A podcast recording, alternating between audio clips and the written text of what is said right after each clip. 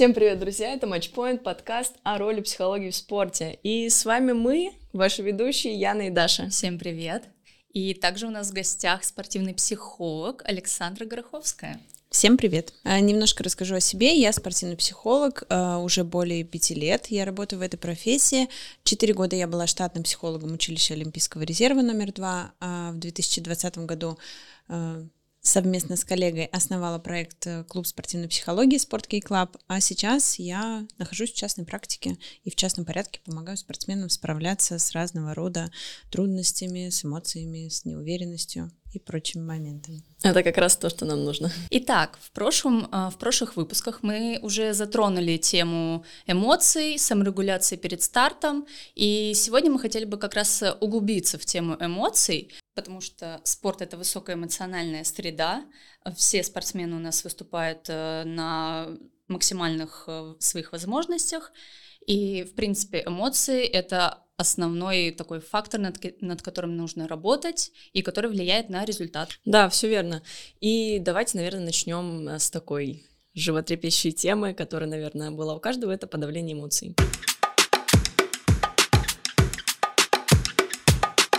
Чем же это чревато? Ну, чем чревато, еще Фрейд нам объяснял, да, и он говорил, что любая эмоция найдет, где вылезти, да, и чаще всего это проявляется в теле. Тут вопрос, насколько долго мы подавляли эмоции, да, ну, если мы говорим про спортсменов, то там насколько долго он был с этим волнением, потом это может привести, например, к тому, что если он там сначала просто легонечко волновался и с выходом, ну, допустим, не знаю, что на помост, да, возьмем тяжелую атлетику, с выходом на помост у него все это пропадало, то со временем, если он ничего не делает со своими эмоциями, это может привести просто к тому, что уже с выходом на сам помост руки, ноги продолжают трястись, и ему все сложнее справляться с этим волнением. То есть, если мы как бы пытаемся его игнорировать, а не сразу мы пытаемся как-то подобрать под себя какие-то техники, средства, как справляться, да, это просто потом, я люблю приводить пример, э, знаете, такая спиралевидная пружина, да, и вот она заряжается, заряжается, заряжается, заряжается. В какой-то момент просто последняя капля, и происходит взрыв. Но как этот взрыв отразится, непонятно. Да, вот мы можем видеть э, сейчас нарезки из большого тенниса, да, наверное, видели. Андрей Рублев, мой любимый. Да-да-да. То есть э, иногда вот такие всплески, вроде как на незначимый фактор, но такая бурная реакция, это тоже может быть следствием накопленных эмоций которые не проживались, которым не давали выход, и вот они, как вот эта пружинка, заряжались, заряжались, и где-то чуть слово там не так показалось, не вовремя э, произнесенное, и все, происходит взрыв. Вообще, на самом деле, какие эмоции мы подавляем? Ну, нам надо же еще заметить, что мы чувствуем, чтобы как-то это нивелировать. И э, в основном это гнев, э, какое-то, наверное, разочарование. Расстройство, да, разочарование. Какие еще? Обида. Да я думаю, что люди могут любую эмоцию подавлять, потому что есть люди, которые не разрешают себе радоваться. Да, это, ну, у спортсменов, наверное, это реже происходит, но тоже есть, когда они, мне нельзя радоваться, если я сейчас порадуюсь этому хорошему результату, это значит, что в следующий раз у меня результата не будет. Нет, такое на самом деле тоже бывает часто. И именно даже скорее ты себе говоришь, например, если у тебя кластер соревнований, да, идет, то есть несколько соревнований подряд, и условно там три, да, и вот на втором ты что-то выиграл, и такой, нет, сейчас пока рано радоваться. Нужно вот сначала третий сделать, да, хорошо, а потом уже можно радоваться. То есть такой такой перенос. То есть потом можно порадоваться, сейчас пока нельзя. Да, сейчас в том, что потом ты не порадуешься. Угу. Ну, ты такой сел, все, мы отсоревновались, давайте, минутка для радости. Ну, ну, иногда, может быть, это сработает. Но опять же, если у человека есть определенные алгоритмы, как он справляется со своими эмоциями.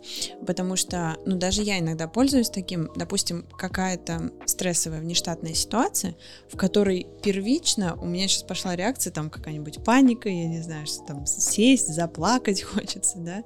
И э, иногда я вот использую то, что так, сейчас мы сначала разберемся, поплачем чуть попозже. Да, но вот ключевое, чтобы все равно дать выход этой эмоции. То есть здесь это уже будет про регуляцию, а не про подавление, потому что именно в данной ситуации важно другое сейчас сделать. Сосредоточиться, да, да на какой-то проблеме. Да, и переключить свои эмоции. То же самое для спортсмена. То есть мы же говорим не про то, чтобы перестать волноваться, перестать бояться, уйти от каких-то да, э, этих негативных переживаний, потому что очень часто приходит с запросом как раз-таки именно на это. Я хочу перестать бояться.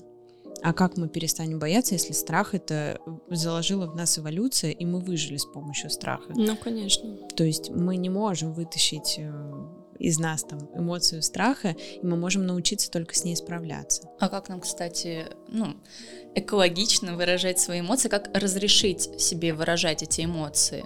А, ну вот здесь, я думаю, опять же, для каждого свой будет алгоритм, да, иногда даже просто вот есть такое слово классно, обожаю его, легализация, да, когда просто сам человек с собой договорился на то, что мне можно любые эмоции. И вот я сам себе снимаю запрет, потому что по факту чаще всего кто ставит этот запрет? Ну мы сами, да.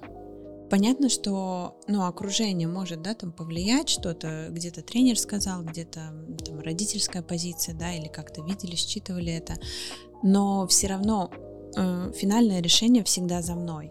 Поэтому я думаю, можно упростить и разрешить себе их э, испытывать, прочувствовать и договариваться с собой, в каких ситуациях мне хотелось бы да, испытывать те или иные эмоции, договариваться с собой, а, там, какое поведение для меня окей, когда я злюсь, да, там, что мне нужно сделать. То есть разработать личные алгоритмы и Наверное, все-таки все равно первым шагом это понимание того, что нет хороших и плохих, что они все нейтральные. А, ну, кстати, я когда была сама вот с психологом работала, еще э, когда у меня были кризисы в спорте, на меня давило именно то, что я как будто обязана, да, всем вокруг, и мне хотелось быть хорошей для всех, да, вот, и мой психолог тогда сказала, типа, разреши себе быть плохой. Да, просто скажи, да, я плохая. А что такого? Ну, не все мы идеалы, там, не все мы ангелы. Ну, нормально иногда не подходить там всем. Вот, и я с того момента тоже, я когда такая думаю, блин, ну как же вот это, это, это, это, перв, на первом месте я, а потом уже все остальное. вот, поэтому действительно вы больше думаете именно о том, что, что лучше будет для вас. Вот. Э, все остальные переживут. Вот, кстати, еще фраза была, что все остальные переживут. Даже если ты не будешь такой, как нужно, да, люди, которые тебя любят, они это переживут. Такие дела. Но очень часто вот э, с кем я работаю, да, из спортсменов, это действительно, ну, нередко встречается, когда там я должен для родителей, да, там должен для тренера, нельзя подвести, у меня там ответственность и прочее. И когда я работаю со спортсменами и спрашиваю там, ну, а чего больше там боимся-то в итоге, э, многие из них говорят о том, что боятся реакции Боятся именно, что наорут. Даже не столько подвести, а что на меня потом будут орать. И, ну, вот здесь вот, да, не всегда может сработать вот это «я разрешаю себе, да, там, испытывать все эмоции», потому что, ну, потом на него все равно наорут. И вот здесь вот это принятие, что, да, мое окружение вот так реагирует. Ну, и, к сожалению, я не могу их поменять. Вот, и тут уже вопросы именно к окружению будут, да, не к самому спортсмену. А так вот попробуйте, да, кто сейчас слушает этот подкаст, ну, разрешите себе сделать эксперимент. Недельку проведите так, ну, как будто бы у вас нет сомнений, как будто бы у вас нет запретов, как будто бы вот вам все можно, ну, в рамках закона, естественно, да, мы находимся, вам все можно в плане внутренних ощущений, и просто, ну, посмотрите, как это жить без там сомнений, негативных установок, каких-то убеждений. То есть, когда ловим себя на том, что там начинаем сомневаться, ой, ну, я не знаю, там получится, не получится, что-то еще. И в этот момент э, задать себе вопрос, так, что бы я сейчас сделал, если бы у меня вообще не было сомнений сейчас. Да, и правил в голове каких-то. Да. И сделать. Я недавно это сделала, и это очень круто. Ну, просто начинаешь делать больше действий, ты там общаешься с людьми, с которыми ты такой, о чем мне там с ними общаться, там что-то еще. Ну, тут просто пошел и пообщался, и вышло классно, и там, ну, завязались новые контакты, например. В общем, мы пойдем, а что будет дальше, пусть что будет. Ну, кстати, э, я недавно начала при том, что я человек, который всегда подавляет эмоции, и это мне очень сильно аукалось, тем, что у меня буквально во время тренировки не так вдох сделала, что-то не так сделала, и это могло вылиться в истерику прямо на тренировке, и тогда тренер уже не, реально не знает, как реагировать. То есть ребенок вроде нормально, нормально, тут бам, просто какой-то жесть происходит, да? Да, единственное, что он может, это тебя посадить и такой, а, а, а, а, нормально же было, ребенок, типа, ну все же нормально. было хорошо. А нет, это все подавление эмоций. И вот недавно я как раз-таки, а, если мне хочется поплакать, я сейчас поплачу, все э, вылью, так сказать, душу, и уже потом буду себя нормально чувствовать, потому что подавление эмоций это сказывается и на физическом здоровье. Согласна, мы тоже, мы уже прошли все эти трансформации, когда действительно мне еще, благо, у меня молодой человек, очень понимающий, который всегда, давай поплачь, лучше поплакать сейчас, там, чем вот ты там будешь. Вот, так что это действительно так. Вообще насущный вопрос. Выбираем ли мы, что чувствовать? Да, можем ли мы выбирать эмоцию, которую испытывать? Ну, хотелось бы сказать, да, но к сожалению, да, а у нас, эм, если мы там про строение мозга немножечко, чуть-чуть окунемся, да, есть миндалевидное тело, которое, да, там в лимбической системе, там отвечает у нас за все эмоции, хранилище наших эмоций, и суть в том, что, опять же, это эволюционные процессы, да, неокортекс, вот это новообразование, наш э, думающий ум, который там мыслит, рассуждает и помогает, и отличает нас от животных, да, он появился не так давно, и мы все-таки с вами живем сейчас с мозгом неандертальца, и поэтому поэтому все, как сказать, все его механизмы были настроены под то, чтобы выжил человек. И поэтому сейчас вот есть классная книга, очень рекомендую к прочтению, а, «Почему у зебр не бывает инфаркта», это Роберт Сапольский, а, там в третьем издании просто «Психология стресса» называется. Э, и он там сравнивает, что у нас механизмы одинаковые. Ну, просто у зебры нет неокортекса, да, поэтому там она не мыслит, не рассуждает. Но он говорит, одинаково, когда у вас одинаковая реакция, когда вы убегаете от льва или вам звонит налоговая вот это его цитата, потому что реакция одна и та же, потому что наш мозг не различает, да, и вот если для... Просто опасность. Да, просто опасность, если для древнего человека эта опасность была именно, ну, влияла на жизнь, да, потому что там саблезубые тигры, львы, да, там за углом, и мне надо их бояться, чтобы я просто выжил. И вот у Селигмана, да, есть такая классная фраза про то, что все веселые вымерли, вымерли остались только мы тревожные. Вот, потому что всех веселых уже скушали съели, да. Вот. И э, история как раз-таки про то, что реакции-то у нас те же самые, и отменять мы их не можем, но мы можем влиять на наше поведение. То есть есть, ну, первичные реакции, да, и вторичные эмоции. Вот на вторичные с помощью наших мыслей, включения вот этой осознанности, если мы пользуемся вот этим нашим неокортексом, который нам подарила природа, да, и мы его включаем в этот момент, то у нас есть шанс вторично выбрать. Первично отменить возникновение той или иной эмоции мы не можем. Блин, сейчас напомнили мультик «Головоломку». Вы ведь смотрели, нет? Ну, где, где там есть разные эмоции, которые там бам, гнев, там бам, еще что-то. Потом появится тревожность во второй части. Да, и а, этот мультик, кстати, тоже очень классно иллюстрирует, что, во-первых, в центре внимания что-то одно, да, и нами управляет что-то одно только. То есть там, ну, понятно, что может быть спектр, но они переключаются все равно между собой. И вот только путем включения да, этих размышлений мы можем как-то этим подуправлять. Но по факту, если мы вообще там не занимаемся как сказать, психопрофилактикой, да, там, чисткой своего ума, так скажем, то там вообще может быть такое брожение происходить. Но чаще всего и легче всего нам испытывать негативные эмоции. Mm-hmm. Они их больше, в принципе, по спектру.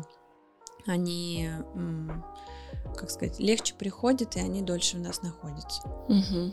Поэтому их испытываем дольше. Ну, кстати, сейчас тогда, получается, у нас вытекает следующий вопрос. Какие э, эмоции для спортсмена более оптимальные перед стартом? То есть какие эмоции лучше всего помогают спортсмену? Угу. Вот перед стартом, что мобилизирует его э, силы а, ну вот здесь э, иногда делят эмоции, которые дают энергию, и которые забирают энергию, да. А, то есть забирать энергию будет там печаль, грусть, э, такой вот апатия, да, это все будет, э, все направлено на то, чтобы копить энергию. Вот. А то, что будет давать энергию, на самом деле, даже злость может давать энергию. Просто все им будет индивидуально. Например, для кого-то спортивная злость это классно, для кого-то азарт, для кого-то нужен кураж, интерес, и он на нем двигается. Это будет зависеть, на самом деле, от типа нервной системы. Вот. А кто-то двигается на таком вот спокойствии, да, внутренняя такая уверенность, спокойствие, такой боевой настрой. Но что хочется отметить, что это будет для каждого, волнение. Но его можно преобразовать во вторичную эмоцию. Но определенного еще уровня отрегулировать. То есть, если это волнение там 10 из 10 или 11 из 10, да, то оно будет скорее мешать. А волнение каждый определяет для себя. Я всегда предлагаю спортсмену самому, да, вот как раз конкретная техника, шкала условно волнения или да, там шкала страха от 1 до 10 для себя определяем, по каким критериям, да, каждый балл вот описывается и как можно себя прочувствовать, и потом распределяем по зонам. Зона, которая зеленая, там для меня окей, желтая, в которой так, нам нужно бы уже перебираться, и красная, когда просто э, все внимание нужно направлять сначала на свое состояние. И я всегда говорю спортсменам о том, что ты не сразу попадаешь вот в это состояние трясучки и сильного волнения. То есть у спортсменов есть такая история, что они такие, ну я просто резко начал волноваться, и все. Хотя на самом деле мы постепенно к этому проходим идем. стадии. Да, поэтому и волнение, и страх, и злость, они все могут быть как помогающими, так и разрушающими. И будет зависеть именно от нашего выбора. То есть, если мы страх э, идем у него на поводу и блокируемся, да, зажимы, а вдруг я проиграю, страх совершить ошибку, страх там подвести кого-то. И если мы вот в эту сторону спортсмен выбирает раскручивать свои мысли, то, естественно, он все, он будет в блоке, и у него полностью эмоции э, приведут, ну, вот раскрутится до такой стадии, что мышцы просто станут каменными. А как, собственно, спортсмену вот э, остановиться на этой зеленой, э, так скажем, зоне? Зоне, да, слово забыла. Но остановиться он там вряд ли сможет, да, потому что все равно мы там не сидим на одном месте, да, и тут задача отслеживать постоянно отслеживать, а, замечать, что в центре внимания, какие мысли, да, как эти мысли на меня влияют, какую эмоцию они вызывают, и то есть сделать так, чтобы в центре внимания большую часть времени были помогающие мысли и объекты, которые будут позволять сохранять спокойствие. То есть в зеленой зоне что происходит? Я сохраняю спокойствие, я там сохраняю свою уверенность. Это значит, что мысль про то, что вдруг я проиграю, вдруг мне там суперсильный соперник, я с ним не справлюсь, вдруг там что-то еще пойдет не так. Ну, то есть нужно максимально просто эти мысли да. как бы убирать? То есть сохранение себя вот в этой зеленой зоне, да, будет за счет того, что все там мысли и объекты, да, и вот формирование своего настроя из помогающих объектов, которые дают нам вот это спокойствие боевое. При сильном гневе, если мы говорим не про предстартовое уже состояние, а пловец условно плохо выступил, начинает э, отыгрываться на тренере, на своем окружении, или просто испытывает вот это вот сильное чувство гнева, там условно вины, э, то, что ты плохо проплыл и так далее, вот это вот, это вот злость. То есть, когда она не контролируется, ты просто такой, да все, я бросаю спорт, это все мне надоели, та-та-та-та-та. Что, как себя вообще можно собрать в кучу? Ну, опять же, дать себе прожить. Ну, потому что, скорее всего, вот эти реакции, они явно не из желтой зоны, да, скорее всего, они были из красной зоны там той или иной эмоции, потому что это не похоже на то, что чуть-чуть, да, как то расстроился. Вот. То есть мы возвращаемся, получается, к подавлению, что он когда-то подавлял бла-бла-бла. Копил. Копил. Да. И вот сейчас это вылилось. Есть такая вероятность. Но мы не говорим сто процентов, да. Ну. Возможно, это у него, в принципе, закрепленная реакция, да. Я встречала таких спортсменов, у которых Ко мне как-то пришел спортсмен, не буду называть вид спорта, а, у него лет семи а, были такие уже, начи, начинались проявления гнева на, в качестве реакции на неудачу. А, ну, такой злости, какой-то именно разрушительный, да, и там сильного волнения. И а, он пришел ко мне в возрасте уже ближе к 20, и все это время, то есть там это все уже перетекло и в ритуалы, и в то, что там поломанный инвентарь в огромном количестве. То есть это вот все накопилось, накопилось, накопилось. То есть здесь не про подавление даже, а про отсутствие управления. То есть он, он не подавлял, он активно проявлял деструктивные, да, вот эти реакции, и закреплялись они. И вот мне очень нравится, да, идея о том, что вопрос, во что мы инвестируем, да, если мы инвестируем в стрессовые реакции, да, а, то мы их закрепляем. Если мы инвестируем в остановку стрессовой реакции, то мы как раз-таки закрепляем вот умение вот это останавливать. То есть тут тонкая грань между остановкой, да, которая про управление и про такой переход, да, перенаправление. Но потом я разрешаю себе, да, где-то это проявить, нарисовать что-то, прописать что-то, да, ну какую-то... Грушу побить. Да, да грушу побить, то же самое, посуду побить, да, там что-то еще. То есть я даю ей выход. Вот тогда это про управление. А подавление это если я вообще не даю ей выход. То есть это не идея о том, что именно в ситуации, да, я там подавил, а потом, если я пошел и где-то это прожил, это, ну... Норм. Норм, да. То есть, если для себя э, ты вы, выявил, так скажем, такую стратегию, почему нет? Ну, потому что тоже мы люди социальные, да. Вот я хочу прямо сейчас позлиться. Ну что, это же не значит, если то, что если я сейчас не разозлилась, э, что я подавила. Нет, ну пойду потом.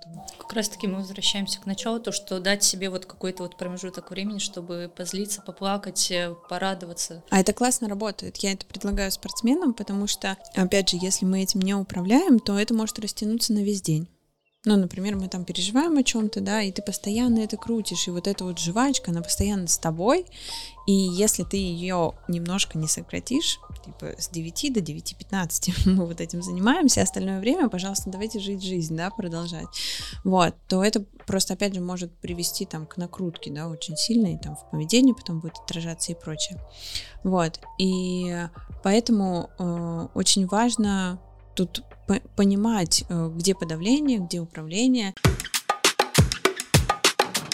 А, собственно, как, если со стороны, например, друга, товарища, не знаю, там, родителя, как реагировать на бурные эмоции своего, там, друга, товарища и так далее. То есть, условно, если у вас гнев, там э, что-то адское, я ваша подруга, как мне реагировать, что мне сделать? Не трогать или, наоборот, помочь как-то? Как людям помогать в этой ситуации? Угу. При сильных эмоциях. Ну, вот здесь э, это очень классный вопрос. А, здесь я всегда пользуюсь э, коучинговой технологией, но особенно если мы говорим про уже такой подростковый и чуть постарше возраст, ну и про взрослых, а, можно задать вопрос, как я могу тебя поддержать? Угу. Ну да, кстати, часто Лучше, слышала. чем другой человек, никто не знает. И я вот иногда работаю в командах, да, и там иногда идет нарушение коммуникации за счет того, что ну я же тебя поддержала, я тебе сказала, как тебе надо было вот сыграть в этой ситуации. Она говорит, да мне не надо это говорить. Она говорит, меня это злит. Она говорит, ну я же помочь тебе хочу. Я хочу тебе подсказать, что вот в этом была твоя ошибка, и ты сейчас, если ее исправишь, она говорит, я тебя так поддерживаю. Она говорит, а для меня это не поддержка. Это как вот эти мемы, что когда ты приходишь к своему парню со своими там э, какими-то истериками, он начинает искать решение, ты просто хотела да, поныть. Да. Но это, кстати, к истории о том, что мужчины с Марса, женщины с Венеры, там четко описано этот алгоритм, а, как мужчине вести венерианский диалог, да, чтобы в этот момент а, женщина себя спокойно чувствовала. Вот, и поэтому, ну, возвращаясь опять же к истории о том, как поддерживать, а, если тем более это какой-то друг, товарищ, близкий человек, всегда можно спросить, что будет для тебя наилучшей поддержкой от меня. Потому что иногда и в зависимости от ситуации, в зависимости от эмоций, это могут быть разные совершенно действия. Вам человек может сказать просто, ну, сядь рядом, помолчи, просто обними, или просто оставь, мне нужно сейчас полчаса времени, и для меня это будет наилучшая поддержка, если ты сейчас ни одного вопроса мне не задашь а кому-то надо, давай разберем ситуацию. Ну, то есть все настолько индивидуально, и вот самое крутое, если вы поинтересуетесь, а не сами начнете то, что для вас является поддержкой в этот момент, и вы начнете эт, эти же действия совершать с, со своим товарищем, ему, возможно, вообще не понравится. Да, не поможет.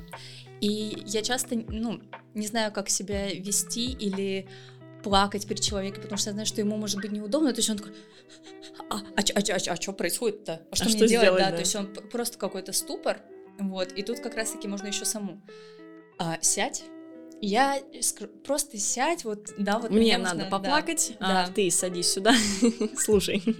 А, на самом деле, да, мы также можем помогать. То есть, если человек там, не знаю, забыл, растерялся, не смог там спросить, да, как тебя поддержать, можно ему подсказать, что вот сейчас давай просто посидим, помолчим. Вот мне сейчас просто тебе рассказать надо. И на самом деле это тоже про такое обучение, особенно если мы говорим про партнера именно в отношениях, мы все равно друг друга обучаем, да, выставляем границы, как со мной можно, как со мной нельзя. И от этого, ну, происходит и обучение, а в в таких переживательных ситуациях, как тебе лучше со мной себя вести. Потому что действительно, ну там есть девушки, которые там так реагируют, так реагируют, но про венерианский диалог это серьезно рабочая история. Не, вот. согласна. Нужно М- всегда инструкцию к себе прикладывать. Да, молодые люди, кто слушает подкаст, действительно, если девушка приходит с какой-то вот трудностью, проблемой, а, не спешите решить, потому что для женщины вот этот процесс проговаривания это есть решение. Чаще всего она знает, что там с подругой, как поговорить надо, что-то еще. Вот если вы просто послушаете, а в конце надо сказать, ну, к примеру, ты так устала, иди обниму. Все, это работает. Да, да. Это работает, потому что женщина выговорилась, он тебя понял, и он видит, ну там, или устала, или ну ты так расстроилась, тебя так обидели, иди сюда, пожалею там. Да, все, согласна. больше решать там, идти вот это, разбираться, она сама разберется. Парни, вы тоже так можете делать. Спойлер. О чем мы с вами сегодня поговорили? Какие важные мысли, темы мы с вами можем извлечь? Да, мы с вами сегодня поговорили про подавление эмоций, чем чревато, да, то есть вы, скорее всего, в какой-то момент взорветесь, вот, и все это польется на ни в чем не повинных людей, поэтому лучше либо сразу прожить эту эмоцию, либо немножечко ее отодвинуть, да. Вы будете знать, что в 9.15 у меня 15 дроп. Истерика. Да. 15 у меня, извините. Мне надо поплакать. Также о том, что мы можем разрешать себе выражать эмоции. Разрешить себе быть плохими. И разрешить себе быть любыми. И даже если мы совершаем какую-то ошибку, вот как ты себя чувствуем, да, там неловко, всегда можно сказать, ой, я так волнуюсь, мне так неловко, я так злюсь сейчас. Кстати, да, это очень классный психологический прием. Я часто вижу на всяких конференциях там и так далее, когда... Да, спикеры, спикеры ну, да. открыто об этом говорят, потому что это снимает, во-первых, требования к спикеру. Да. Да, и все такие уже с сочувствием. Он тоже человечек, он тоже там что-то испытывает. И ты для себя такой, все, я, я, если что, я вас предупредил, что я сейчас волнуюсь. Поэтому разрешаем себе много чего, но законного. Ну и также никогда не стыдно просить помощи. Всегда спрашивайте у своего, условно, там, друга, э, партнера, чем я могу тебе помочь. Потому что у всех реакция разная, всем нужна разная поддержка, и к тому же можно использовать полезное упражнение, представить себя другом, потому что нам же еще часто неловко к кому-то обращаться, проявлять эмоции, то, что тот занят, у того разные проблемы свои. Представьте себя тем другом, или представьте, что к вам обращается. Это всегда очень приятно, и над этим всегда нужно работать, и мы... Да, потому что друзья, мы уже говорили о том, что друзья всегда рады вам помочь. Вот, э, и то, что вы к ним обращаетесь, для них честь буквально. Ну и опять же, никто не мешает спросить, могу к тебе обратиться? Мне вот сейчас так вот плохо, переживательно, волнительно, могу с тобой обсудить? И человек скажет, да или нет. Это вот коучинговая история, и когда вы из позиции осознанного незнания, ты как бы не знаешь, как отреагирует человек, но тебе надо спросить, чтобы ты узнал. Или мы придумаем, придумаем за него, да, эту реакцию, когда он такой, нет, я занят. За спрос денег не берут. Да. Спроси, ну, и, естественно, нет. мы с вами еще обсудили самые крутые эмоции для спортсмена. И для всех они индивидуальны, друзья. для тех, у кого слабая нервная система, это скорее что-то более умиротворенное. У кого сильная нервная система, то это спортивная злость, агрессия. Да, поэтому вот так. Что ж, сегодня мы поговорили про эмоции спортсмена, про то, как проявлять. Спасибо вам, Александр, большое за такой подробный диалог. А мы с вами, ребята, встретимся в следующем эпизоде, где мы поговорим о влиянии эмоций других на спортсмена и как, собственно, с этими эмоциями других справляться и не давать влиять на себя. Такой небольшой дисклеймер к нашей второй части про эмоции. А с вами были мы, ваши ведущие госпожи рабы Яна и Даша. И вы слушали Матчпоинт. Матчпоинт. Всем пока.